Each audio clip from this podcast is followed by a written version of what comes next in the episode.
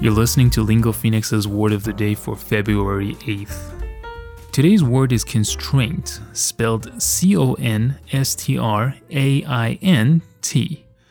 The stress mark in this word falls on the second syllable, constraint.